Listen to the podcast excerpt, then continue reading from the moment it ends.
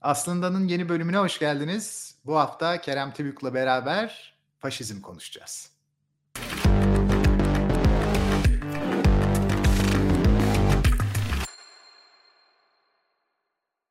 Yayınlarımızı her zaman olduğu gibi Satoshi TV'nin YouTube kanalından ve Satoshi Radyo'nun podcast yayınından takip edebilirsiniz. Yurt dışında olmana rağmen buluştuk. Harikasın. Evet. Miami'deyim. Burada Bitcoin konferansı var. 3 günlük. Onu bir ziyaret edeyim dedim. Gayet de güzeldi yani. 25-30 bin kişi gelmiş dünyanın her yerinden. Bir sürü insan Bitcoin'in e, aslında Bitcoin fiyatıyla değil de işte altyapısıyla, Bitcoin'e değer veren o fundamental şeyleri geliştiren bir sürü firma, kişi falan burada. Çok hoşuma gitti. Yani hiç görünmeyen, sadece fiyata bakıp günlük teknik analiz takip eden insanların belki fark edemediği altta bir sürü şeyler oluyor. Ee, ben bile artık hepsini takip edemiyorum tabii. O kadar dallanıp budaklanmış ki. Ama yine de o enerjiyi görmek falan güzeldi burada. Ee, şimdi işte yarın da dönüyoruz kısmetse. Peki değişik fikirler var mı? Konferansta böyle farklı şeyler oldu mu? Var var tabii. Ee, işte teknolojik olarak insanların kullanımını kolaylaştıracak bir sürü şeyler öneriliyor. İşte e, dünyanın çeşitli yerlerinden e, kullanım şeyleri paylaşılıyor. Çünkü e, biz de bazen bahsediyoruz. E, geçen işte burada çok güzel Human e, Rights Foundation diye bir tane e, New York bazlı bir STK'nın da e, paneli vardı. Bugün dünyadaki insanların yüzde sekseni totaliter aslında e, şeylerde yaşıyorlar. Devletlerin altında, işte kötü ekonomilerde e, ve işte batıda e, bizim de kısmen sahip olduğumuz bazı rahatlıkları e, sadece bakıp da fiyata işte ben bununla kahve alayım işte yatırım yapayım falan değil. insanların hayatını kurtaran bir teknoloji aslında. Afrika'da işte Ukrayna'da nerede bir sıkıntı varsa bunlarla ilgili konuşmalar yapıldı. Biraz biraz kısmen politik konuşmalar da vardı. Hmm. işte ekonomik konuşmalar da vardı. Güzeldi yani. İyi. Ee, bugünkü konumuzla aslında uyumluymuş. Totaliter deyince. evet, evet, İlginç ama Miami'den faşizm konuşacağız değil mi? Evet, ne kadar böyle faşizm. ironik. Peki Kerem abi. Faşizm için yani çok küçük bir giriş yapayım. Aklımdakileri söyleyeyim öyle rastgele. Tabii. Aslında bayağı modern bir ideoloji. Ee, sen belki aksini iddia edersin şimdi tabii belli de olmaz ama. As, aslında diyeceğim ben bir sürü yerlere bağlayacağım. evet tahmin ediyorum. ama tabii e, ansiklopedik tanıma baktığımızda, akademik tanıma baktığımızda e, Birinci Dünya Savaşı ile beraber bile başlamış olduğunu söyleyebiliriz. E, İtalya'da ortaya çıkan bir e, organizasyon biçimi. Modernitenin kendisine muhalif ama kendi modern. E, zaten birazcık senin anlatımın ilerledikçe göreceğiz ki faşizm kendi içinde çok çelişkili. Çok fazla eklektik. Oradan buradan bir sürü şey almış durumda ve aklı birazcık reddeder, duygulara yatırım yapar bir biçim gösteriyor. Ee, sonra Nazizm olarak Almanya'da göreceğiz onu. Ee, ama şunu da unutmamak gerekir. Neredeyse Avrupa'da iki savaş arasındaki dönemde Çekoslovakya dışında neredeyse her ülkenin böyle bir eğilimi var yoğun bir şekilde hem de. Ve İkinci Dünya Savaşı başlayana kadar da Batı'dan çok destek gören, çok takdir edilen, e, yani doğru. İkinci Dünya Savaşı'yla lanetlenmeye ve küfür haline gelmiş bir... Çok e, doğru. Hatta sen öyle deyince bak ne aklıma geldi. Roosevelt New Deal'de Mussolini'yi göklere çıkarıyor. Tabii, ve tabii. E, diyor ki ekonomik olarak korporatizmi biz de alalım. Siyasal olarak uzak durabiliriz belki ama ekonomik olarak onları takip edelim. Çok böyle popülerler. Türkiye'de tek parti yönetimi hatırlarsan Tabii. aslında yani. Bayağı bir e, demokrasi dışlanmış durumda. işe yaramaz olarak görülüyor ve bireyin hakları 19. yüzyıl boyunca yavaş yavaş alınmış olan bireyin hakları devlet lehine terk ediliyor. Evet. Bir vitalite, duygu, dirimsellik aklı filan böyle e, alt üst ediyor ve kitleler kendilerini zayıf hissettikçe bir güçlü lider altında toplanmaya başlıyorlar. Totaliter sözü de zaten aslında faşizm döneminde ilk defa çıkıyor. Ee, yine o dönem. Faşizm de zaten sen bize birazdan anlatacaksın. Sembolik bir baltanın ismi e, normalde. O simgeyle beraber öyle ortaya çıkıyor. Sen ne dersin? Nasıl tanımlarsın faşizmi? Şimdi evet faşizmi Şimdi bazı ideolojiler e, tanımlanırken bazıları kendi ideologlar tarafından tanımlanır. Bazıları rakipleri tarafından tanımlanır. Bazıları da tarihçiler tarafından işte geçmişe doğru bakılınca belli bir e, prensipler çerçevesinde e, tanımlanır. Bazı insanlar kendine bir şey demezler ama dışarıdan bakınca işte senin düşünce şeyin bu. Yani Şimdi faşizmde bence ikisi de geçerli biraz. E, faşizm senin de belirttiğin gibi Birinci Dünya Savaşı'ndan sonra İtalya'da kendi ideologları tarafından tanımlanıp şekillenen modern bir ideoloji gibi duruyor ama e, ben bunun e, kökünün aslında kendisinin de kökü diyelim değişerek tabii top, e, zaman içinde şartlar değiştikçe çok eskiye dayandığını düşünüyorum. Aksi takdirde faşizmin de anlaşılabileceğini düşünmüyorum. Yani tek başına evet 19. yüzyılda bir şey çıkmış faşizm, nazizm bir ara işte çok övülmüş sonra savaşlar çıkmış. Yani şeyi de açıklayamazsın. Bugün e, atıyorum e, zamanında Nazilerin işgal edip milyonlarca insanı öldürdüğü ülkelerde bugün işte Ukrayna, Yunanistan, neonazilerin nasıl olduğunu anlayamazsın. Evet. Eğer böyle bir sadece şey çok dar açıdan bakarsan. Şimdi senin de dediğin gibi etimolojik olarak faşizm fases, e, Latince fases kelime kökünden gelir ve bu bir baltadır ve buradaki sembolizm önemlidir. Bu bir Roma simgesidir öncelikle. E, bir balta, e, baltanın en zayıf şeyi tahta sapının etrafına bir sürü minik minik e, şey sarar. Bu şunu ifade eder, ta Roma'dan beri. Balta devleti temsil eder. Ufak çubuklar e, insanları, o toplumu temsil eder hem birlikten güç doğar e, hani bir çubuğu kırarsın on çubuğu kıramazsın şeyi vardır ya hem birlikten güç doğar temsil eder hem de e, o minik çubukların yani halkın devleti korumasını gerektiğinde kendini feda etmesini devletin daha önemli olduğunu yüce olduğunu ve merkezde olduğunu ifade eder. Hı. Ve bu aslında e, ide ilk e, tarihin ilk ideolojisi de diyebiliriz çünkü e, bunun çıkışı protosu yani öncesi antik Yunan'a kadar çıkar ama orada şunu anlamamız lazım. Şimdi biraz daha geri sayayım. Devlet ne? Şimdi devlet e, buraya nasıl gelmiş en modern e, devlete? Devlet bir toplum içinde bir grup ayrıcalıklı insana verilen isim aslında. Şimdi e, bu ayrıcalıklı insanlar e, neden bu ayrıcalığı e, elde ediyorlar veya meşrulaştırıyorlar veya az sayıda ayrıcalıklı insan çok sayıda e, insana kabul ettirebiliyor bunu? İki tane temel şey var. Bir, benim kabilemi ben dışarıki kabileden koruyacağım ve e, ayrıcalığım bunun içinde yani ön plana çıkacağım. İki, toplum içindeki harmoniyi sağlayacağım. İşte çatışmaları engelleyeceğim, sosyal e, yapıyı koruyacağım. Ve bu e, aslında ta hep bahsediyoruz avcı toplayıcı evrimsel çok eskiye doğru gerekiyor ve bu daha önce de bahsettiğimiz gibi sosyal hiyerarşi içinde liderlik, statü dediğimiz o tepedeki şey aslında oradan türemiş bir şey devlet. Ve aslında insanlara özgü de değil. Bütün sosyal hayvanlarda var. E, alfa birey dediğimiz her sürünün e, aslında devleti temsil ediyor. E, ayrıcalığı var. Daha önce de bahsetmiştik işte alfa gider önce yemeğini yer bilmem ne yapar ama işte dışarıdan başka bir sürüden tehlikelerden korumada kendini ön plana atar, e, organize eder, e, gibi şeyleri vardır. İnsanlarda da e, bu işte kabile şefi haline evrilmiştir ilk başta avcı toplayıcılarda. E, kabile şefi devleti temsil eder. Bir kişinin e, vücudundadır ve bütün işte tarım toplumundan itibaren farklı kabilelerin bir araya gelmesiyle birlikte kalabalıklaşan insanlarda da bu yansıma devam etmiştir. Yani kabile şefi işte köy şefine dönüşmüştür. Köy şefi işte 3-5 köy bir araya geldiğinde daha bir feodal yapıya dönüşmüş. O sosyal hiyerarşinin bir nevi devlet e, büyüdükçe veya hükmettiği altında o ayrıcalıklı grubun hükmettiği insan sayısı arttıkça yani kendi gen paylaştığı ailenin de dışına çıkarak daha farklı insanları da bir altına almaya başlamasıyla birlikte devletin bir ölçeklenme çabasını görüyoruz.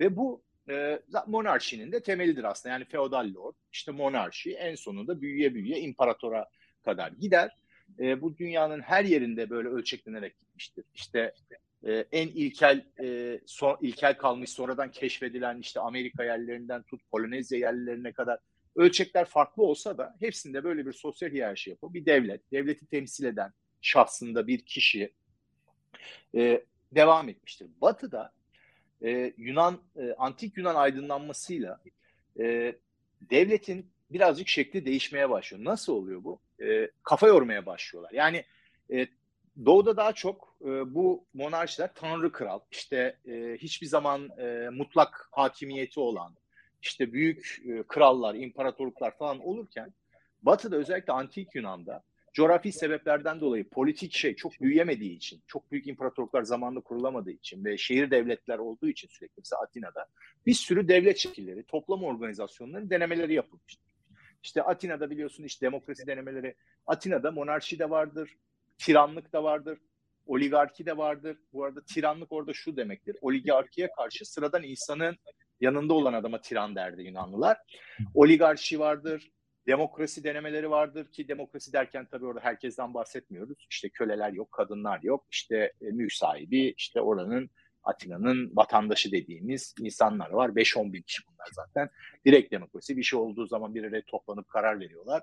Ama bunun dışında e, böyle meclis tarzı şeyler de var. Eklas, eklasyes mi diyorlar? İşte meclis gibi şeyler var.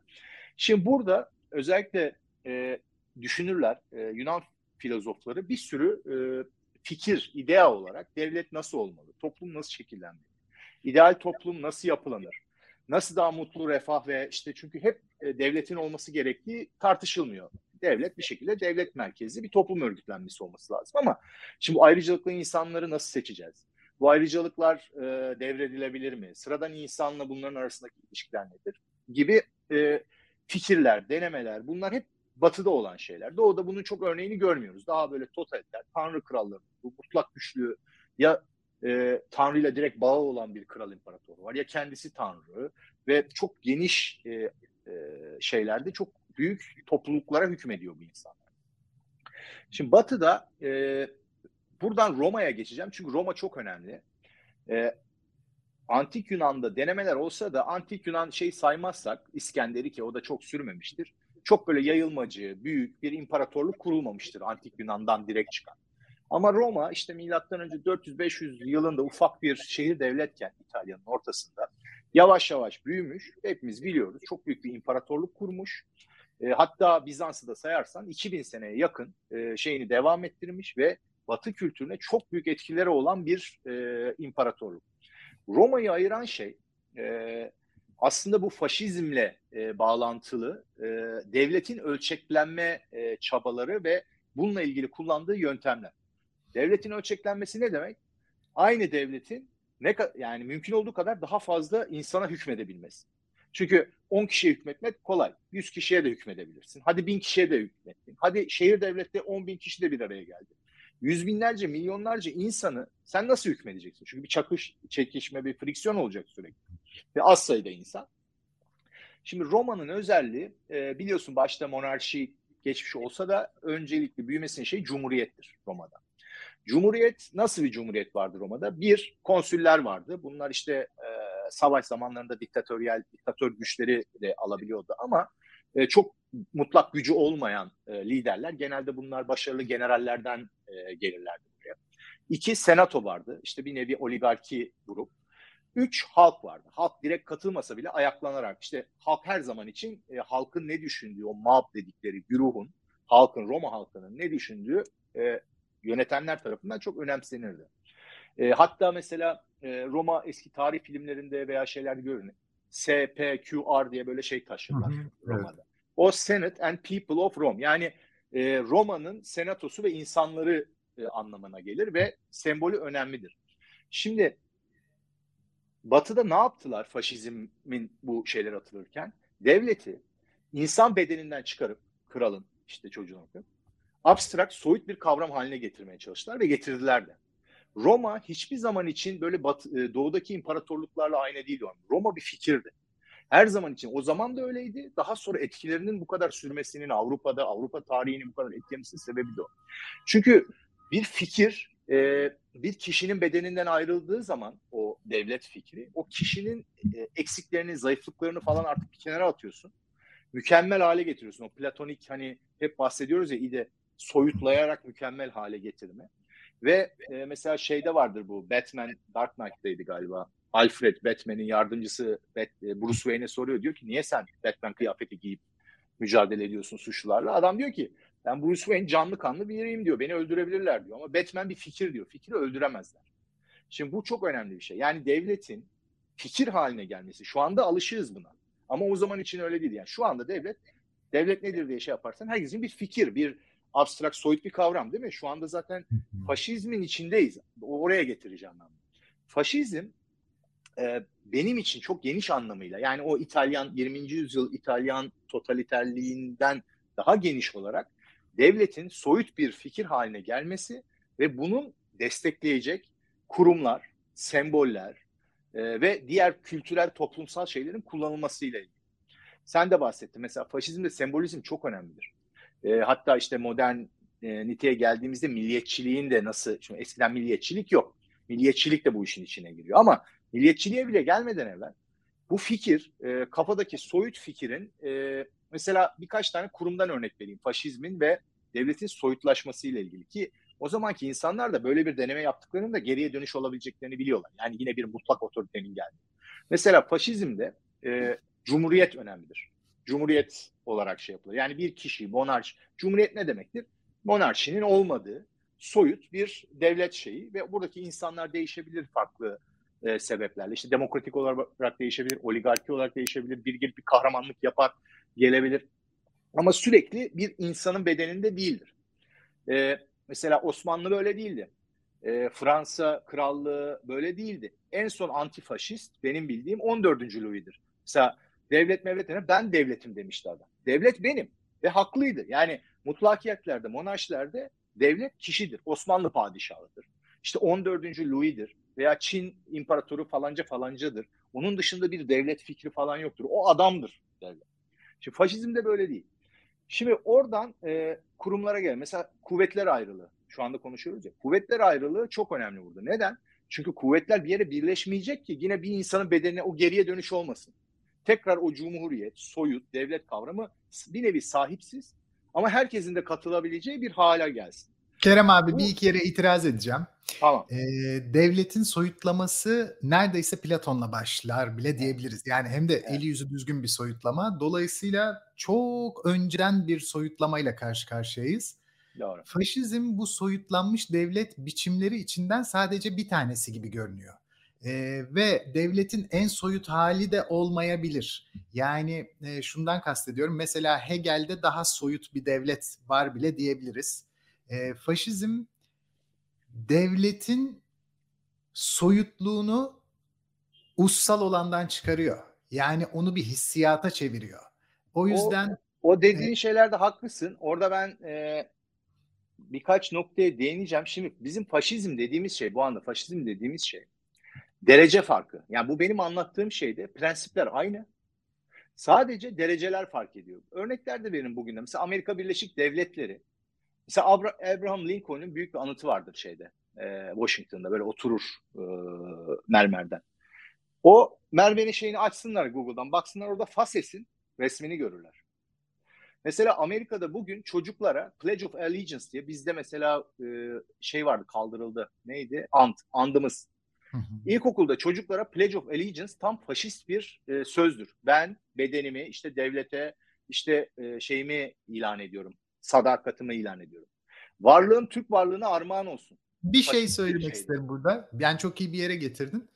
Ee, milliyetçiliğin çok uç bir versiyonu olduğu için faşizm milliyetçiliğin kendinde taşıdığı özelliklerin tümünü taşıyor.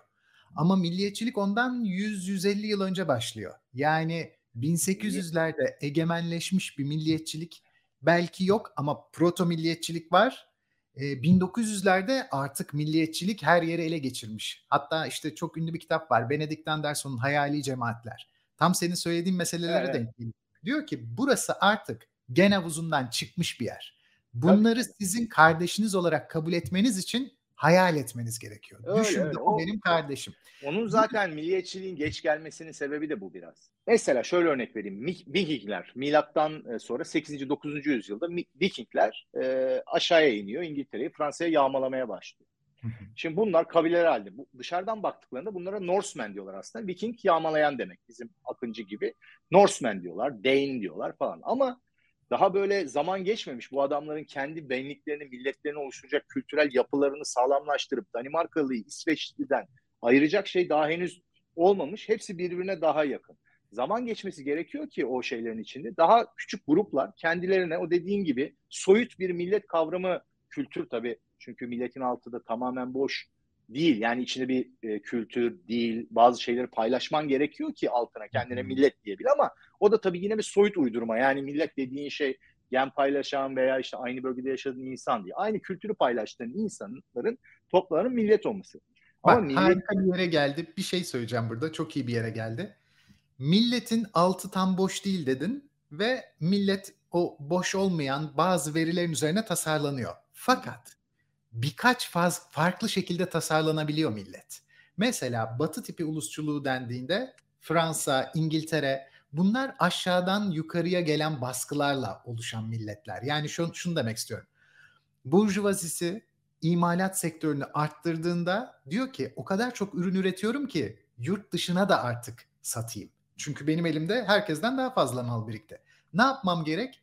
Gemiler büyümesi gerek. Bunu koruyacak büyük donanmalar gerek. Ama bunun için tek bir burjuvanın, beş tane burjuvanın bir araya gelip atıyorum o dönemin TÜSİAD'ının bir araya gelip bunları oluşturması mümkün olmuyor.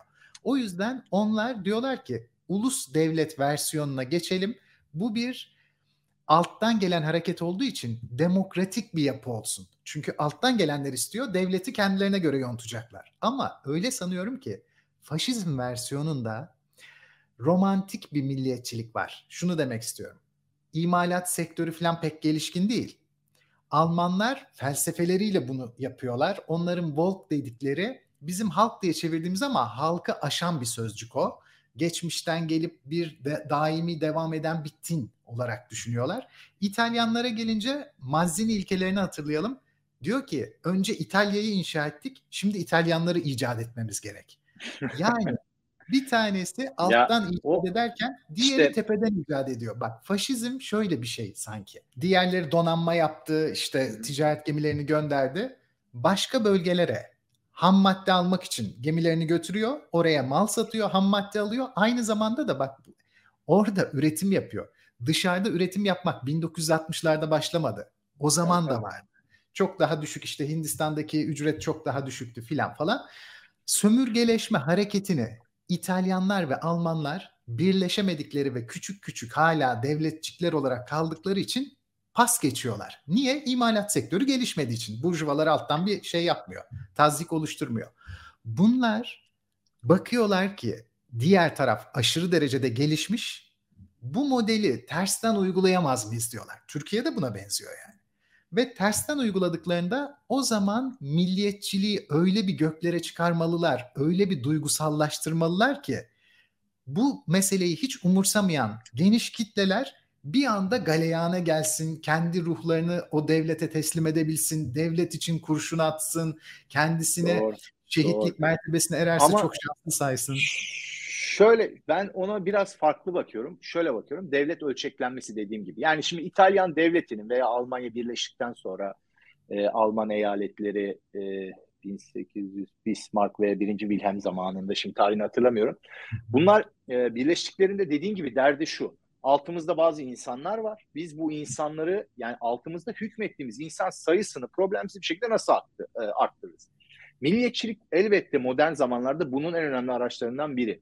Ama sadece bu da değil. İşte o yüzden Roma'ya götürmemin sebebi o. Roma'da bu kadar yoktu tabii. Yani çünkü amaçla bu yapıyla kullanılan araçları birbirine karıştırmamak lazım. Şu anda faşizm dediğimiz zaman işte e, semboller, yürüyüşler, işte kaz, kaz adımlı yürüyüşler bazı hep böyle gözüne e, ilk bakışta gözümüze çarpan şeylerle tanımlıyoruz ama onlar aslında bir araç. Amaç ne? De, so, devleti önce bir soyut hale getirip yani monarşi, mutlak krallık, mırallık onun bedeninden çıkarmak artı mümkün olduğu kadar fazla insana de, o devletin hükmedebilecek, ölçeklenebilecek bir yapı inşa etmek. Kerem abi Bunun içinde bir şey söyleyeceğim. Ee, yani genellikle faşizm teorilerinde aslında e, bir Führer'in ya da Duce'nin bedeninde bütün ulus temsil edildiği düşünüldüğü için. O, o e, tam ben ona doğru haklısın. Orada kişi önemlidir, lider önemlidir. Ama şöyle düşün. Hitler'i düşün çok e, şey. Bu e, Hitler'in hikayeleri, masalları, üstün Alman ırkı, bilmem ne bu semboller olmasa Hitler kendi başına bütün Almanya'yı hükmedebilir miydi sence? Yani ha, ne kadar evet, karizmatik evet. olursan o elbette güçlü lider gerekiyor. Hep bahsediyor işte bizim evrimimizden dolayı e, sosyal hiyerarşide bir liderlik arzusu, lidere e, güvenme arzusu, içgüdüsü her zaman vardır. Bunun yozlaşmış halinde zaten böyle şeyler oluyor ama bu yetmiyor işte. Bunu anlatmaya çalışıyorum. O yüzden monarşilerde ölçeklenemiyor böyle. Yani mutlak monarşiler bu araçları kullanamadığı zaman ölçeklenme, devletin ölçeklenme araçlarını önce işte Roma'da ilk denenen e, bu semboller, bir fikir, bir ide olarak devletin bir fikir olarak e, kabul ettirilmesi insanlara. Daha sonra modern zamanlarda bunun ırkçılık, milliyetçilik gibi şeylerle desteklenmesi ve farklı farklı sembollerle desteklenmesi hep bunların bir aracı.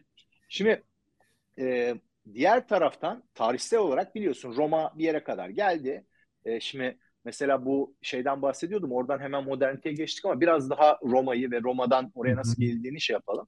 Roma'da bu çok bilinçli bir şey. Yani senatoda Cato işte e, diğer böyle işte senatörler, meşhur senatörler yazıları, mazıları, kayıtları falan var. Hep bunlar e, fikir yollar. Dediğim gibi Platon'dan başlar proto işte e, şeyi e, proto faşizm diyorum ben ona. Benim faşizm kavramım dediğim gibi daha geniş. Çünkü ben derece farkı görüyorum. Prensip farkı görmüyorum. İki farklı farklı işte senin faşist veya liberal demokrat. Yani soyutsa devlet ve bir fikir ışığında işte bu sembollerle ölçeklendirmeye çalışıyoruz. Bu çünkü dünyanın başka yerinde olmadı. Bu hep batıda çıkan bir şey. Yani gidip de e, biz Aztekleri keşfettik yıllar sonra. Aa orada da bir ideoloji varmış falan. Bak burada da bir şey varmış diye bir şey yok. Dünyanın hiçbir yerinde bu en basit işte e, kabile şefinin mutlak krala dönüşmesi dışında başka bir devlet ölçeklenmesi yok. Bir tek batıda var bu. Bu ideoloji dediğimiz şey. Önce faşizm, daha sonra sosyalizm falan. Bunların bir sebebi var. Şimdi burada e, tarihsel şeylerde Roma'da ne oldu? Çok çabaladılar. Hatta Julius Caesar'ın öldürülme sebebi budur. Yani kendini üzerine alacak diye. Ama olmadı. E, yani o kuvvetler ayrılığını, o Roma'yı bir kişi veya ailenin veya işte o e, hanedanın şeyine bırakmadan Roma'yı ayrı bir fikir olarak tutmaya çok çalıştı Roma'nın içinde bir sürü insan. E, işte Julius Caesar'ı öldürdüler. Sonra evlatlığı Augustus Caesar olarak imparator oldu. Tam tersi tepki. E, bir süre şey oldu Roma'da hatta babadan oğula geçmedi. İşte başarılı bir komutanı evlat edinirdi. E, imparator olsa bile tam monarşiye geçmemişti ilk başlarda Augustus Caesar zamanında bile.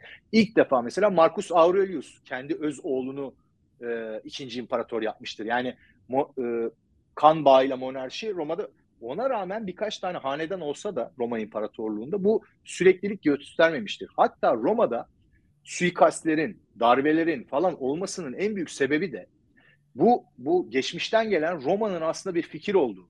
Herhangi bir kişinin soyuna, kütüğüne, kanına, bir hanedana bağlı olmadığı fikridir. Bu ölmemiştir. Pratikte evet imparatorluğa dönmüştür. Arada hanedanlıklar olmuştur. İç savaşlar çıkmıştır ama en ufak bir şeyde Roma tarihine bakarsın. İşte e, suikaste uğrar imparator. Suikaste düzenleyen general gelir şey olur. Darbeler marbeler olur. Yani bir, bir nevi cumhuriyet nüvesi devam etmiştir kendi adına imparatorluk olsa da. Şimdi ondan sonra ne oldu? Batı'da özellikle şeyde doğuda Bizans'ı tam böyle saymıyorum. Çünkü Bizans Roma'nın devamı veya parçası olmasına rağmen Doğu kültürüyle bu hep bahsediyoruz ya Doğu'da farklıydı her zaman diye. Daha yorulmuş bir imparatorluktu. Daha hanedana e, daha yakındı. Doğu imparatorluklarına daha yakındı e, fikir ve e, şey olarak. Batı Roma ne oldu? İşte milattan sonra 400 küsürlerde yıkılıp sadece Vatikan'ın şeyinde yani kilisenin e, şeyinde kaldı Roma kültür olarak. E, onun dışında işte e, zaman içinde bu fikirler Roma fikri sahip çıkılmaya çalışsa da işte önce Charlemagne işte Holy Roman Empire olarak Alman asıllı veya Frank Alman asıllı imparatorluk devam ettirildi. İşte e, bu zaten hani Third Reich, Üçüncü Reich der ya Nazi. İlk Reich budur. İkinci Reich işte Birinci Dünya Savaşı'na kadar e, devam eden Birinci Wilhelm ve Bismarck'la başlayan birleşip Alman eyaletlerinin birleşip Alman İmparatorluğu'dur. Bir 150 sene 150 sene mi? 100, neyse bir şey olan bir şeydir. İşte Hitler'de ben de 3. Reich'i getirdim. İşte evet. o Birinci Dünya Savaşı'nın şey. Neyse şimdi burada e, belli bir süre sonra abi, bir de şunu da ekleyeyim. Ee, Fatih Sultan Mehmet de İstanbul'u aldığında amacının 3. Roma İmparatorluğu tabii, kurmak tabii, olduğunu söylüyor. Örgütlenmeyi değiştiriyor. Ee, bütün patrikleri filan İstanbul'a topluyor biliyorsun. Milletler sistemi dediği herkesin kendi dinine göre hukuk e, oluşturuyor. Herkes Roma'yı sahiplenmeye çalışmıştı. Evet mesela e, Rus Çar Sezar'dan gelir. Kaiser Sezar'dan gelir. Tabii Kayseri her... oradan geliyor mesela. Evet. Şimdi e, bu şunu gösteriyor bize. Yani Roma o kadar güçlü bir fikir ki. Yani bunun örneği yok. Yani bir sürü imparatorluklar imparatorluklar gelmiş bir sürü yerde birbirini takip etmiş ama hiçbir zaman hep böyle geçmiş bir imparatorluğa özenen, onu sahiplenmeye çalışan şey olmamış. Neden? Çünkü zamanında Roma işte falanca e, mona, e, hanedanın bir monarşisi falan değildi. Bir fikirdi. O fikir sonradan gelenlere meşruiyet veriyordu. İşte o meşruiyet verdiği için, geçmişten çok geçmiş bir fikir olarak geldiği için bunu her e, becerebilen sahip çıkmaya çalıştı. İşte e, Roma'yı yıkan Almanlar kendilerini Roma'yı devam ettirmeye çalıştılar. işte e, Bizans aynı şekilde e, Osmanlı e, daha sonra oradan geriye dönüş oldu tabii ama e, bu fikir e, şey idea yani bu şeyin e, iyi anlaşılması gerektiğini düşünüyorum. Şimdi moderniteye geldiğimizde nereden başlıyor? İşte milliyetçilik de gelmeye başladığı zaman aslında Fransız devrimiyle soyut devlet, faşizm, monarşiyi işte e, bir e, tehdit olarak yavaş yavaş gelmeye başlıyor. Avrupa'da özellikle. E, Kerem abi burada ufak, bir yani bence tehlikeli bir yere girip çıkıyoruz sürekli. Ya Şundan, ben e, ben farklı yani şeyler şimdi, söylediğimi farkındayım ama evet, benim yorumum, benim tarih yorumum bu. Ben şeyden bakıyorum çünkü. Yani e, devletlerin tarihsel olarak nasıl örgütlenip nasıl ölçeklenme çabalarına girdikleri, neler yaptıkları, bunların benzerlikleri, prensipte bir fark var mı yok mu? Prensipte bir fark yok. Derecede fark varsa sen onu apayrı ideolojiler olarak paketlediğinde çok bir şey anlayamıyorsun. Çünkü aradaki geçişkenlik. Şimdi Fransız devrimi neydi? Fransız devrimi mutlak hanedanın e, otoritesine karşı bir başkaldırı değil mi? İstediği kadar şey koyarsın. İçinde ne vardı? Elbette milliyetçilik vardı.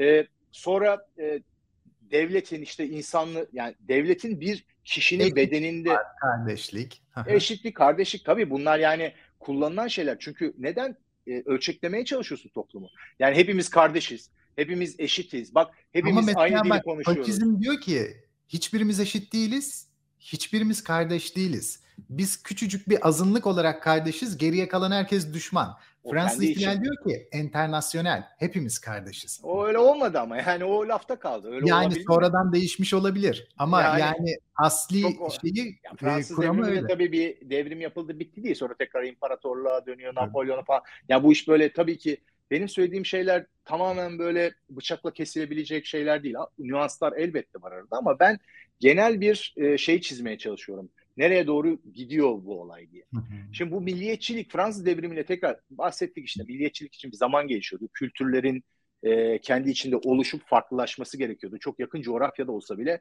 farklı kültürlerin, dillerin, işte geleneklerin, yemeklerin, içeceklerin, kıyafetlerin falan biraz farklılaşması gerekiyordu. Bu oldu tarihsel süreçte Avrupa'da. Çünkü Avrupa küçük bir kıta olmasına rağmen hep bahsediyoruz coğrafya olarak e, zor bir yer. Par, parça parça e, şey olduğu için, toplumların geçişkenliği az olduğu için. Şimdi Fransız devrimiyle ve birlikte böyle tekrar bir milliyetçilik de bu şeye destek verdiği zaman soyutlama fikrine yine eski e, şeyler e, monarşiye karşı bir şey oldu ve Birinci Dünya Savaşı'yla zaten monarşiler falan diye bir şey yani daha önceden de patır patır gidiyordu bazı şeyler. Mutlak monarşinin tarihinin bitmesi Birinci Dünya Savaşı'nın sonu. En büyük mutlak imparatorluklar Avusturya Macaristan, işte Osmanlı, Avrupa'ya etki eden özellikle Rusya, e, Rusya gibi mutlak e, yani hiç tartışılamayan otoritesi, devletin o kişinin bedeninde hala olduğu şeyler yıkıldı. Her yerde bir cumhuriyetçilik, hatta hala kalan monarşiler bile işte İngiltere, İsveç, Danimarka, İspanya bugünkü monarşiler bile artık o eski mutlak monarşiden e, şeye dönüştü. Şu anda bile mesela o ikilem vardır İngiltere'de. Kraliçe devlettir aynı zamanda ama devlet, bir yandan da böyle herkesin kafasında e, kognitif dissonance diye işte böyle iki ayrı şeyi bir anda tutan bazı yapılar da vardır. O bir yandan da işe yarar İngiltere'de işte kuvvetler ayrılığı olarak devletin seçilerek de gelse başbakanın daha böyle mutlak güce e, elde etmesini engeller pratik olarak. Ama öyle bir değişim oldu. Yani e, modern devletin temeli ta antik Yunan'dan, Roma'dan ve, ve ben bunun hepsini faşizm olarak algılıyorum. Çünkü neden? Faşizm, birlik, beraberlik, devletin soyutlanması, aslında birbiriyle kan bağı olmayan, işte belki de çok yakın çıkar bağı olmayan insanların bir araya getirilmesi, işte marşlarla, e, antlarla, bayraklarla, işte e, ne gibi semboller var? Eskiden işte bu e, Roma sembolleri de hep oralar. Kartal sembolü işte o Monumental architecture olabilir. Yani anıtsal evet, evet evet her yani böyle çünkü şey şu amaç her zaman şu. Biz ayrıcalıklı, azınlıklı bir ins- grup insanız. Kendimize devlet diyoruz. Altımızda mümkün olduğu kadar daha fazla insana hükmedebilmemiz lazım ve bunun bir yolu olması lazım. Bunun yolu nereden geçiyor? Bu tip insanlar işte en sonunda geldiği en uç nokta da şu anda bizim e, çoğunluğun faşizm diye tanımladığı o en uç nokta, en totaliter, en işte milliyetçi, en ırkçı, içeride azınlıklar mesela e, faşist ülkelerde içeride azınlıklara niye e, iyi hoş gözle bakılmaz?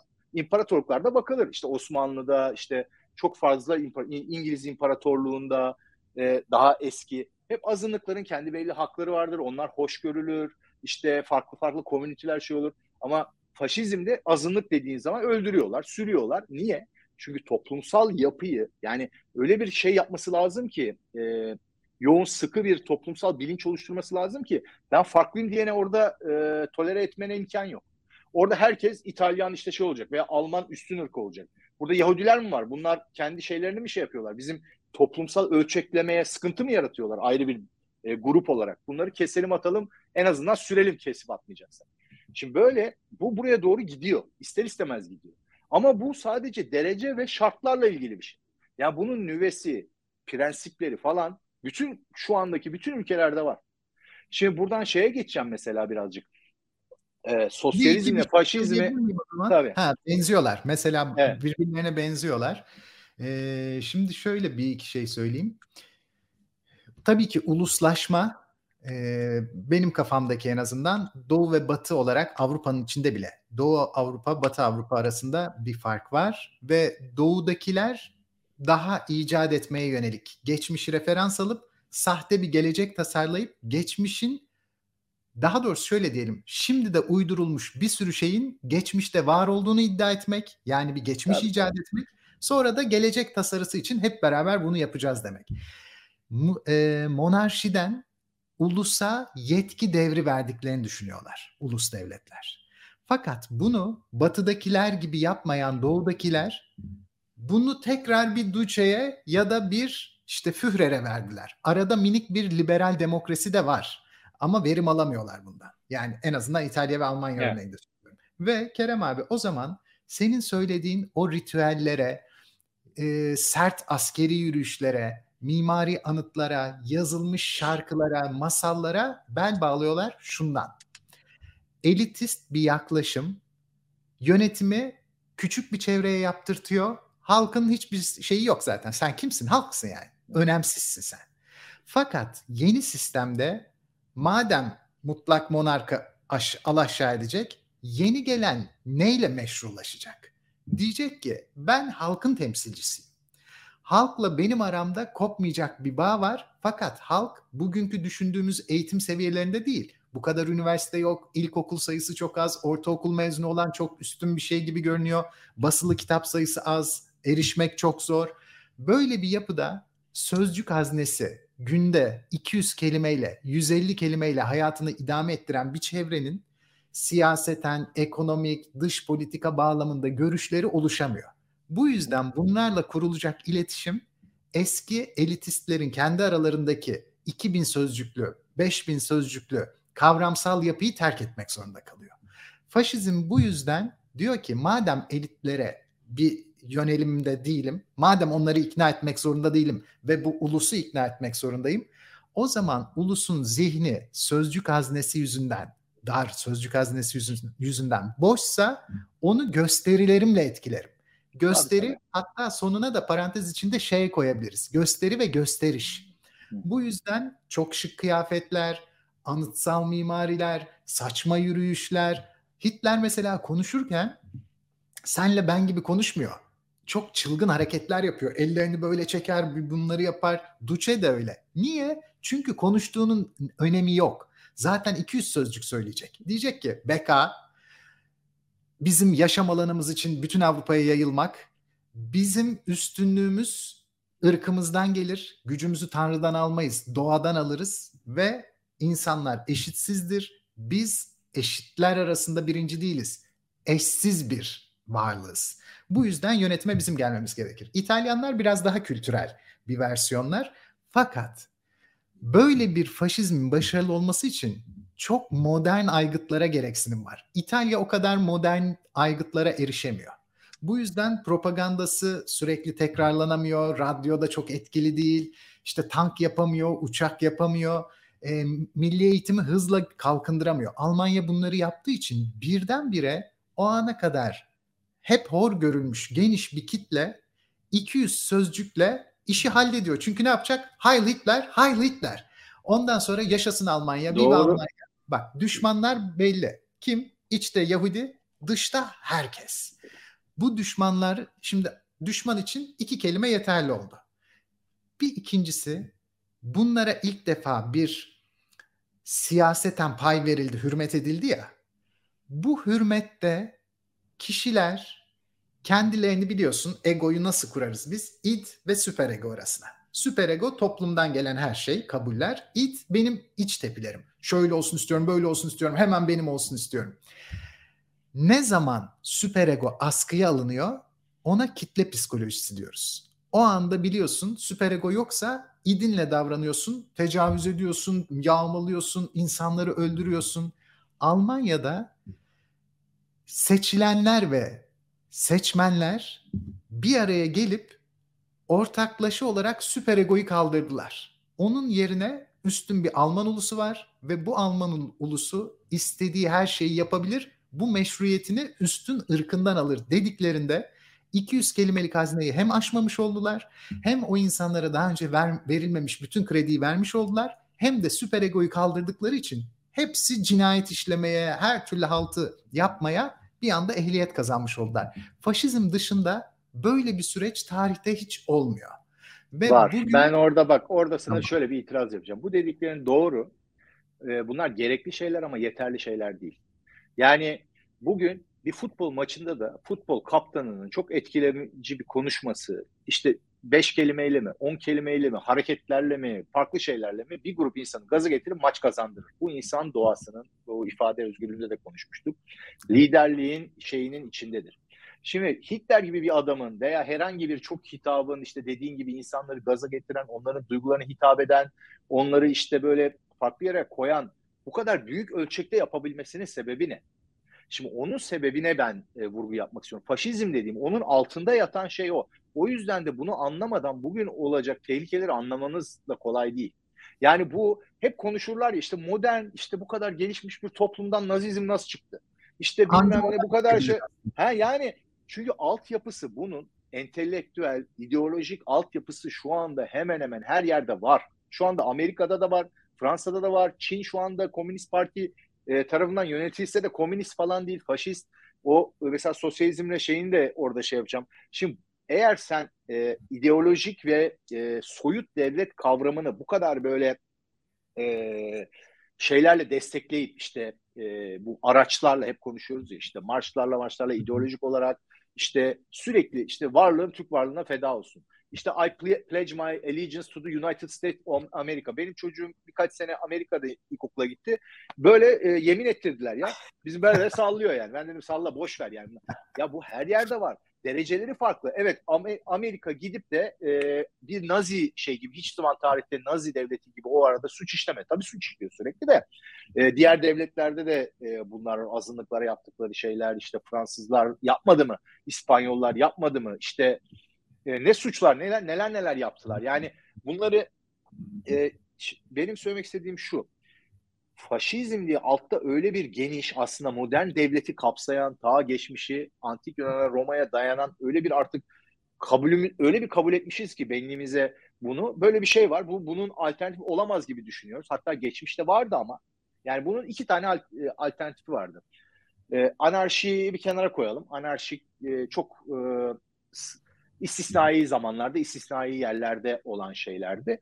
Bunun iki tane e, faşizmi, bu modern devleti şey yapan iki tane e, farklı devlet yapılanması var. Bir tanesi mutlak monarşiler ki mutlak monarşiler genelde coğrafi olarak elverişli yerlerde büyürler. Yani e, orduların kolay seyahat edebileceği, e, en az insanlar ve mallar kadar kolay seyahat edebileceği coğrafyalarda büyürler. İşte Nil Deltası'nda, işte Orta Doğu'da, Çin'de falan. Ama mesela e, Anadolu'dan hemen şeye doğru gittiğinde, Yunanistan'a doğru ve Avrupa'ya gittiğinde mallar, insanlar daha kolay e, seyahat eder ama ordular kolay seyahat edemez. Dolayısıyla hiçbir zaman işte büyük bir e, mona, e, mutlak monarşi Avrupa'yı ele geçirememiştir. En fazla Anadolu'ya kadar gelebilmiştir. O büyük tarihten bakarsan haritalara, imparatorlukların haritalarına. E, şey bile, Roma İmparatorluğu'nu bile Akdeniz Gölü etrafında büyümesinin sebebi odur. Çünkü o Akdeniz orduların e, hareketini kolaylaştırdı. Yani adamın Kuzey Afrika'ya gitmesi Almanya gitmesinden daha kolay kolay, işgal evet. etmesi. O yüzden oraya gidiyor. Yani Mısır'a gitmesi, işte İngiltere'ye gitmesinden daha kolay. İngiltere'nin kuzeyine. Ancak İngiltere'nin güneyine gidebilmiş. Orada pişman olmuş. Geri dönmüşler zaten sonra bir şey yok. Buraya kadar niye geldik falan diye. İkincisi de e, çok ölçeklenemeyen ufak orada mesela e, kabile şefleri de oluyor, cumhuriyetlerde olabiliyor, ufak demokrasilerde olabiliyor. Küçük kabileler e, büyüyemiyor. Mesela eskiden Kuzey Avrupa böyleydi. İşte Almanlar, Alman kabileleri, Alman diyoruz genelde ama mesela Fransızlar da Almandır aslında. Ee, Kuzey Avrupa, şu Kuzey İtalya'da Almandır. O zaman millet bilinci yok ama kuzeyden gelen adamlar. Bunları Alman diyorlar genelde. Daha kuzeyi Vikingler. Şimdi bu e, bunlarda mesela Vitanlar vardır, meclisler vardır. Anglo-Saksonlar İngiltere'ye gittiklerinde mutlak monarşi ilan etseler de oradaki feodal yapıda işte Magna Carta'ya yol açan geçmişten gelen gelenekleri vardır. Feodal lordların da meclisleri vardır. İşte e, Yaşlar Meclisi gibi onlara danışırlar. Hiçbir zaman için İngiltere'de böyle mutlak bir Fransız mutlak monarşisi gibi İngiltere mutlak monarşisi tarihinde olmamıştır mesela. Bırak şeyleri e, doğuya kadar. Bir de çeşitli sebeplerden böyle ufak, daha kolay ölçeklenen işte avcı toplayıcının bir üst e, versiyonu olan işte böyle daha hibrit modeller olmuştur. E, ve bunlar şehir devlet olarak en parlak şeylerine şehir devlet olarak ulaşmışlardır. İşte Antik Yunan'da, İtalya'da, e, Kuzey Avrupa'da işte e, minik minik şehir devletler, işte Hollanda, Belçika o civarlarda. Hatta mesela e, Hollanda Cumhuriyeti çok önemlidir. E, işte İspanya'dan e, kurtulduktan sonra 1500'lerde zannedersem işte oraya bir e, ufak bir cumhuriyet koyuyorlar ama bunların böyle faşizm gibi devleti soyutlaştırıp böyle şeyler yapmasına gerek yok. Çünkü zaten minicik bir yer.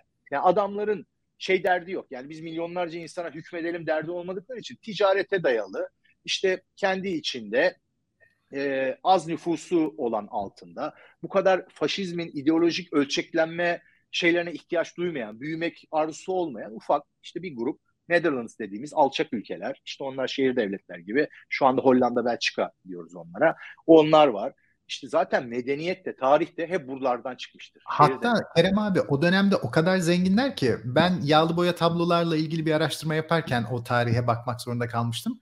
1600'lerde Avrupa'nın hiçbir yerinde olmadığı kadar yoğun yağlı boya tablo satın alıyorlar. Piyasası bile oluşmuş durumda. Bu şu anlama geliyor. Aa, Kentte bir sürü ressam var. Bu ressamların hepsinin bütün e, geçim kaynakları başkaları tarafından zaten sağlanabiliyor. Bunlar da lüks üretim yapabiliyorlar. Ortalama bir her evde neredeyse tablo var. Birden de fazla. Bu inanılmaz bir şey. İnan. Ee, Hatta ki... Hollanda ile ilgili şunları da vurgulayayım. Çok önemlidir Hollanda Avrupa tarihinde. Avrupa'da her başı belaya giren Hollanda'ya kaçmıştır. John Locke, e, işte e, Descartes, e, şey Spinoza, galiba Kepler falan da kaçmış. Yani bir şey bir şey e, söyleyip milletin hoşuna gitmeyen bir şey söyleyip de başı belaya yiyecek herkes Hollanda'ya zamanında kaçmıştır. Hollanda çok liberal zamanının en liberal, işte en tüccar, e, en aydınlanmaya ve bilimsel keşfe. Mesela Galileo e, bazen yanlışlıkla teleskop buldu derler. Bulmamıştır. İlk kullanandır ama o teleskoplar Hollanda'da yapılıyordu. Orada icat edildi. Yani astronomiyle ilgili bilimsel şeyler falan o kadar önemlidir ki Hollanda Cumhuriyeti yani o 1600'lerden sonra 1500'lerden sonraki o 200-300 senelik e, şey Hollanda'nın ama sadece Hollanda değil mesela onu vurgulayacaktım. Bugün medeniyete kat yani medeniyeti oluşturan şeyleri üreten, medeniyete katkı bulunmuş. Her şey küçük şehir devletlerden çıkmıştır. Antik Yunan, Rönesans İtalyası, işte alçak şeyler. Ne zaman bunlar e, hatta e, Almanya e, prensipleri bile yani ufak ufak e, kendi aralarında rekabet. Neden? Çünkü bunlar aynı tip insanlara, kültür olarak benzer insanlara hükmeden minik e, devletçikler ve rekabet içindeler. Bir şey olduğu zaman mesela İtalya şehir devletleri hepsi birbirine daha değerli insanları çekmek için onlara özgürlükler bir şeyler vaat etmek zorunda. Ve böylece bir yerde baskı gören e, yaratıcı insanlar, işte bilim adamları, sanatçılar, filozoflar, kimse artık yani orada bir şey katan medeniyete. Bugün bu aydınlanma dediğimiz batı medeniyetinin oluşan değerler, haklar, özgürlükler, bilimsel metot bunların hepsini geliştiren insanlar baskı altında kaldıklarını hissettikleri anda kaçabilecekleri çok kültür değiştirmeden, dil değiştirmeden kaçabilecekleri yerler bulmuşlar. Kerem Böyle abi ne hatta zaman... yani sırf baskı altında kalmalarına da gerek yok. Saraylar birbirlerinden transfer ediyorlar. Tabii, ee, tabii. Mesela oda müzisyenleri, işte siyasi danışmanlar, şenlik düzenleyicileri. Mesela Leonardo biliyorsun kaç tane saray değiştiriyor. Oradan oraya transfer, oradan oraya transfer. Bu tabii ki rekabeti güçlendiriyor. Mesela İstanbul tek saray, koca Osmanlı'da. Rekabet yok. Aynen. O yüzden bu söylediklerinin hiçbiri gelişmiyor. Tiyatro, müzik yani gelişmiyor derken rekabetçi bir ortam olmadığı için yavaş gelişiyor, tedrici. Diğer taraf muhteşem hızlı. Diyalektik evet, var. Ve e, şeyde de e, ve tarihsel olarak bunlar da ne zaman birleşse başa bela olmuştur. İşte İtalya şehir devletleri birleşmiştir, faşizm. E, Almanya'daki eyaletler Prusya'nın altında birleşmiştir. İşte e, önce na, yani ondan evvel de yani e, Almanlar uslu durmuyordu. Yani Nazilerden önce de uslu durmuyordu adamlar. Yani böyle bir hatta Bismarck'ın bu şeyle de çok e, ilintilidir bu. Hani sen de söyledin. E, bu e, birleşip bu faşizmin temelini atan e, şeydir daha e, Bismarck'tan e, gelir. Bir ulus kimliği ölüş, oluşturup. Çünkü ne oluyordu biliyor musun? Savaş oluyor. İki tane kurşun atılıyor veya şey oluyor. Adamlar kaçıp gidiyor paralı asker. Şimdi adamların şeyi hiçbir soru sormadan ölecek insan yetiştirmek. Yani adamların çıkarı bu o devlet. Bunu nasıl yapacaksın? İşte bu dediğimiz şeylerle ve bu faşizm denen şeyin aslında beslenmesiyle olan şeyler. Milliyetçilik, e, otomobilisme mesela bu eğitim, sorunlu eğitim, ilkokul eğitimi buradan başlar. Amacı da as, ölecek asker yetiştirmektir. Ya yoksa millet aydınlansın mı aydınlansın değil. Yani bu, bu bütün artık doğuya şey yapmıştır onlar. E, batıya e, Almanya'dan çıkmıştır bu eğitim sistemi. Bizim hani ilkokuldan başlıyoruz e, liseye kadar sonra üniversite. Eskiden zengin insanlar özel hoca tutur, tutardı. Evet. Başı e, kafası çalışanlar üniversite gibi yerlere giderlerdi. Üniversiteye giden her şeyden anlardı. İşte Rönesans adamı, bir bilim adamı dediğin zaman kimyadan anlardı, tıptan anlardı. Böyle uzmanlaşmalar zaten yoktu. İşte eğitimli bir kesim vardı bilmem ne. Daha sonra bunun evrilmesinin sebebi de devlet için bu e, ölecek, gerektiğinde ölecek, fedakarlık edecek, kendini bir an evvel e, feda edebilecek insan yetiştirmek ve bu insanları da bir araya toplayarak e, devletin hükmettiği insan sayısını arttırabilme amacı. Burada işte buradan çözüm neye gelmek lazım tabii. Yani buradan bir, bir tehlike var. Bu prensiplerde yani şu anda faşist demesen de bu soyut devlet işte bireyin devletin en önemli olduğu bireyin devlet için kendini feda etmesi zaman zaman da olsa gerektiğinin kabul edildiği işte iyi bir vatandaş olmanın iyi bir birey olmaktan daha önemli oldu. Yani vatandaş derken o devlete bağlı e, onun hakimiyetindeki şeyden bahsediyorum. Yani o devletle vatandaşlık çünkü devlet çok ilintilidir bireyin dışında. İyi bir vatandaş olmanın daha önemli oldu. Şimdi bize bunun aksinin olduğu bir ülke söyleyebilir misin? Yani Güney Kuzey Kore bir iki tane absürt yer dışında şu anda herkesin ön kabulünde bunlar var. Sadece ne var? Dereceler. İşte aman oraya doğru fazla kaymasın ama çok etkili bir lider gelmesin. İşte daha düşmanca bakmasın, daha xenofobik, işte milliyetçiliği biraz daha kaşımasın, biraz daha milleti galyana getirmesin de işte nazizm, faşizm olmasın diye umut ediyoruz. Ama altında oraya bizi evirecek e, şey hazır, e, duruyor. Yani eskiden beri duruyor. Şu anda kabul edilmiş modern devlet budur diye kabul etmişiz. Modern devlet budur. E, en ufak bir şeyde pırt diye hemen o faşizm diye e, kutuya koyduğumuz o en aşırı, en e, uç versiyon. Uç versiyonun gelmesi anlık iş her yerde. Yani bunun engeli işte çok az ülkede var. Belki monarşileri, işte İngiltere'de, işte bazı çok eski monarşileri olan, onların sembolik de olsa bazı değerleri olan insanların kafasında bazı şeyleri olan yerlerde var ama cumhuriyet, saf cumhuriyetlerde çok tehlikeli. Çünkü hiçbir e, şey yok. O devleti ele geçiren o soyut şeyi, o devleti ayakta tutmaya yarayan, önceden temeli atılmış o prensipleri kullanıp abartıp üzerine işte daha böyle karizmatik, bağıran çağın o zaman şartlarına göre de işte halkın çeşitli şartlar lazım. Halkın eziliyor olması lazım. Mesela Hitler'in iktidara gelmesinin önemli sebeplerinden biri Birinci Dünya Savaşı'ndan sonra Alman hakkının psikolojik olarak sadece maddi olarak değil psikolojik olarak da çok ezilmiş olması ve e, artık yeter e, hayretinin kaşınmasıyla ortaya çıkan bir şey. Yoksa lay lay lom herkes çok güzelken biri çıkıp da böyle bağırıp çağırsa deli misin sen diye atarlar kenara. O tabii ki onların olması lazım önce ama onun dışında bir sistem de var, ön kabuller var. Ben bunu çok tehlikeli buluyorum ve e, şu anda tabii ki bunun karşında mutlak monarşiye dönelim demiyorum. E, o da mümkün değil. Yani bir tane hanedan ne senin ne özelliğin var bize şey yapıyorsun. O pratik pratik şeyleri elbette vardı. Mesela e, mutlak monarşi olduğunda evet çok ayrıcalıklıydı falan filan sen geçemiyordun oralara ama halk kim e, şeyi biliyordu. Ben halkım, sen benim tepemdeki adam. Şu anda hepsi birbirine karışmış durumda. Şu andaki diyor ki ben devletin parçası. Ya mesela vergilerin artması, devletin bu kadar büyümesinin sebebi de bu. Modern devlette özdeşleştirmek, soyut devlette hani diyoruz ya kişiyle de özdeşleştirir kendini lider olarak. Ama şeyle de özdeşleştirir, devletle de yapıyla özdeşleştiriyor. Da. Propaganda, yapıyla. Ben onun parçasıyım diyor. İşte e, Cumhuriyet'in şey e, her bir tane böyle sloganlar vardır neydi? E, herkesin kendi kendini yönettiği falan gibi saçma sapan böyle e, sloganlarla insanlar için biraz soru soruyorsun. Nasıl herkes kendi kendini herkesin kendi kendini yönettiği durum anarşi denir. Yani kimse bana bir şey diyemeyecekse ki yani ama devlet diye bir şey var. Bir tane ayrıcalıklı grup adam var. Senin benim yaptığımızda suç olan şey o yaptığında suç değil. Mesela ben senden zorla para alsam suç. O aldığı zaman vergi oluyor adı. Ben seni bir yere tıktığım zaman adam kaçırma, o seni tıktığı zaman hapse atma oluyor. Yani bu ayrıcalık burada. Hatta öyle öyle ayrıcalık ki şey masallar da anlatırlar işte kanunlar önünde herkes eşittir. Nasıl eşit? Yani böyle bir şey olabilir? Devlet olduğu sürece, devlet adına hareket ettiğini iddia eden insanlar olduğu sürece ve bu adamlar açıkça ayrıcalıklıyken nasıl herkes kanun önünde eşit? Yok böyle bir şey. Ama böyle işte insanları e, propagandayla işte çok fazla soru sormaya e, entelektüel zamanı olmayan ve kapasitesi olmayan insanları ve sloganlarla hoş gelen şeylerle insanları e, şey yapıyorlar. Böyle bir kalıba sokuyorlar ve burada e, yine oralara doğru gidiyoruz. Bak şimdi e, savaşlar, global bir ara bir globalizasyon vardı. İnsanlar diyordu ki işte ticaret hacmi çok arttı. Kardeşlik, kardeşlik artık herkes birbiriyle işbirliği yapıyor. Şimdi terse dönmeye başladık.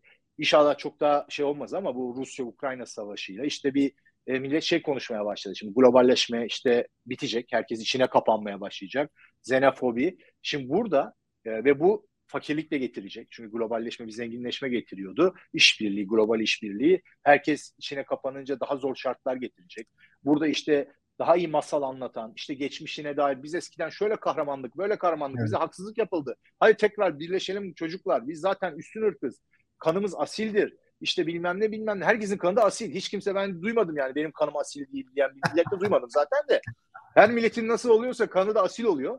İşte böyle bu buraya doğru yine gidiyoruz ve bunun entelektüel olarak, e, felsefi olarak altında yatan bu tehlikeli mekanizmaları sorgulamadan bunu sadece işte e, faşizm işte arada işte böyle çıkan e, İtalya'da çıkmış bir şeydi. Nazizm işte Hitler çok iyi konuşuyordu. İşte çok iyi şey bu kadar basit değil. Onu anlatmaya çalışıyorum. Çünkü elbette kişilerin ifadeleriyle milleti gaza getirmesi dediğim gibi bir futbol maçında da mümkün. Bir başka bir şeyde de mümkün. 10 kişi bir araya gelsin. Bir tane lider çıkar. Bir amaca şey olmak için insanları gaza getirebilir. İyi veya kötü. Yani e, sonucunu da şey yapmıyorum, yargılamıyorum. Ama altına sen böyle bir e, mekanizma kurarsan bir tane adam o zaman 50 milyon, 100 milyon, 1 milyar insanı mobilize edebiliyor. Çünkü altında mekanizması hazır. Adamlar, o insanlar kendini devletle özdeşleştirmişler. Sen devletin başına geçip bir de cult of personality, kişiliğinle, karizmanla onları harekete geçirdiğin anda tamam bitti. Yani tamamen yozlaşmış böyle bir e, önüne geçeni yıkan, yakan, ölüm, gözyaşı, sefalet. Yani sonu geldiği nokta bu. E, o yüzden e, bunu benim farklı ele almamın nedeni yani faşizme o dar işte 20. yüzyılda İtalya'da çıkmış bir politik hareket değil de daha böyle devletin evrimleşmesiyle işte devletin ölçeklenmesi ve devletin yani nüfus da artıyor sonuçta. Ya, devlet dediğin şey yine şey yani ne kadar ya bugün Çin'de bir milyardan fazla insanı kontrol ediyor bir tane devlet yani inanılmaz bir şey yani bunun e, yani o kadar büyük anomali ki hep bahsediyoruz yani biz böyle evrimleşmedik. Bizim doğamız, yapımız bunu kaldırabilecek bir e, e, canlı değiliz biz. Milyonlarca ya biz arı marı falan gibi böyle bir sürü üyesi olan her birini feda etsen de o koloninin önemli olduğu işte böyle bir canlı değiliz. Biz 100-150 kişilik gruplar halinde homo sapienler olarak evrilmiş varlıklarız. Mülkiyet ve ticaret hakkında toplumsal ölçeklenmeye ulaşabiliyoruz. İşbirliği oluyor ama politik olarak ölçeklenmede işte belli bir şeyden sonra tehlike çok büyük. O yüzden işte küçük politik entitiler en iyisi. E, ne kadar lokal e, oradan şeye de geçeyim. Benim hayalim bu olur olmaz bilmiyorum. Dünyanın belli bölgelerinde olur, belli bölgelerinde olmaz. E, insan doğasına uygun en e, en uygun politik yapılar e, işte şehir devletler belki 10 bin kişi, belki 20 bin kişi. Hadi teknoloji arttı 50 bin kişi olsun, 100 bin kişi olsun. E, politik yapıların yerel, daha böyle e, az sayıda insana hükmeden yapıların olması, arada geçişlerin olabilmesi, bu politik entiteler arasındaki rekabetin oluşabilmesi için, insanların ezilmemesi için ve bunun dışındaki sosyal ölçeklemenin tamamen ticari bazda yapılması. Yani e, böyle şey bazında değil, politik veya işte kimlik bazında değil, identity bazında değil, ticari bazda. Daha önce de söyledik. Sen biriyle bir ticari ilişkiye girdiğin zaman o iş bitiyor. Senin beynini yormuyor artık. Bitti. O en kolay yapabildiğin iş. Bakkala gittin, parayı verdin, ekmeği aldın, gittin. Markete girdin, kola aldın, parayı verdin, çıktın gittin. Bir de artık seni zorlayacak bir durum yok. Ama sen bir sürü insanla aynı kaderi paylaşıyoruz. Haydi birlikte hareket etmemiz lazım. Haydi şöyle yapmamız lazım. Dışarıda şunlar var falan dediğin zaman maalesef sonu kötü oluyor. Oldu. Maalesef olacak da ge- gelecekte gibi görünüyor. Kerem abi Yapalım. ağzına sağlık. Çok teşekkürler. Ben teşekkür ederim. o zaman ederim. haftayı merakla bekliyorum. İple çekiyorum yani. tamam, görüşürüz. Görüşmek üzere sevgiler. Bay bay. Bir bölümü daha sonlandırdık. Eğer hoşunuza gittiyse kanalımıza abone olabilirsiniz. Haftaya görüşmek üzere.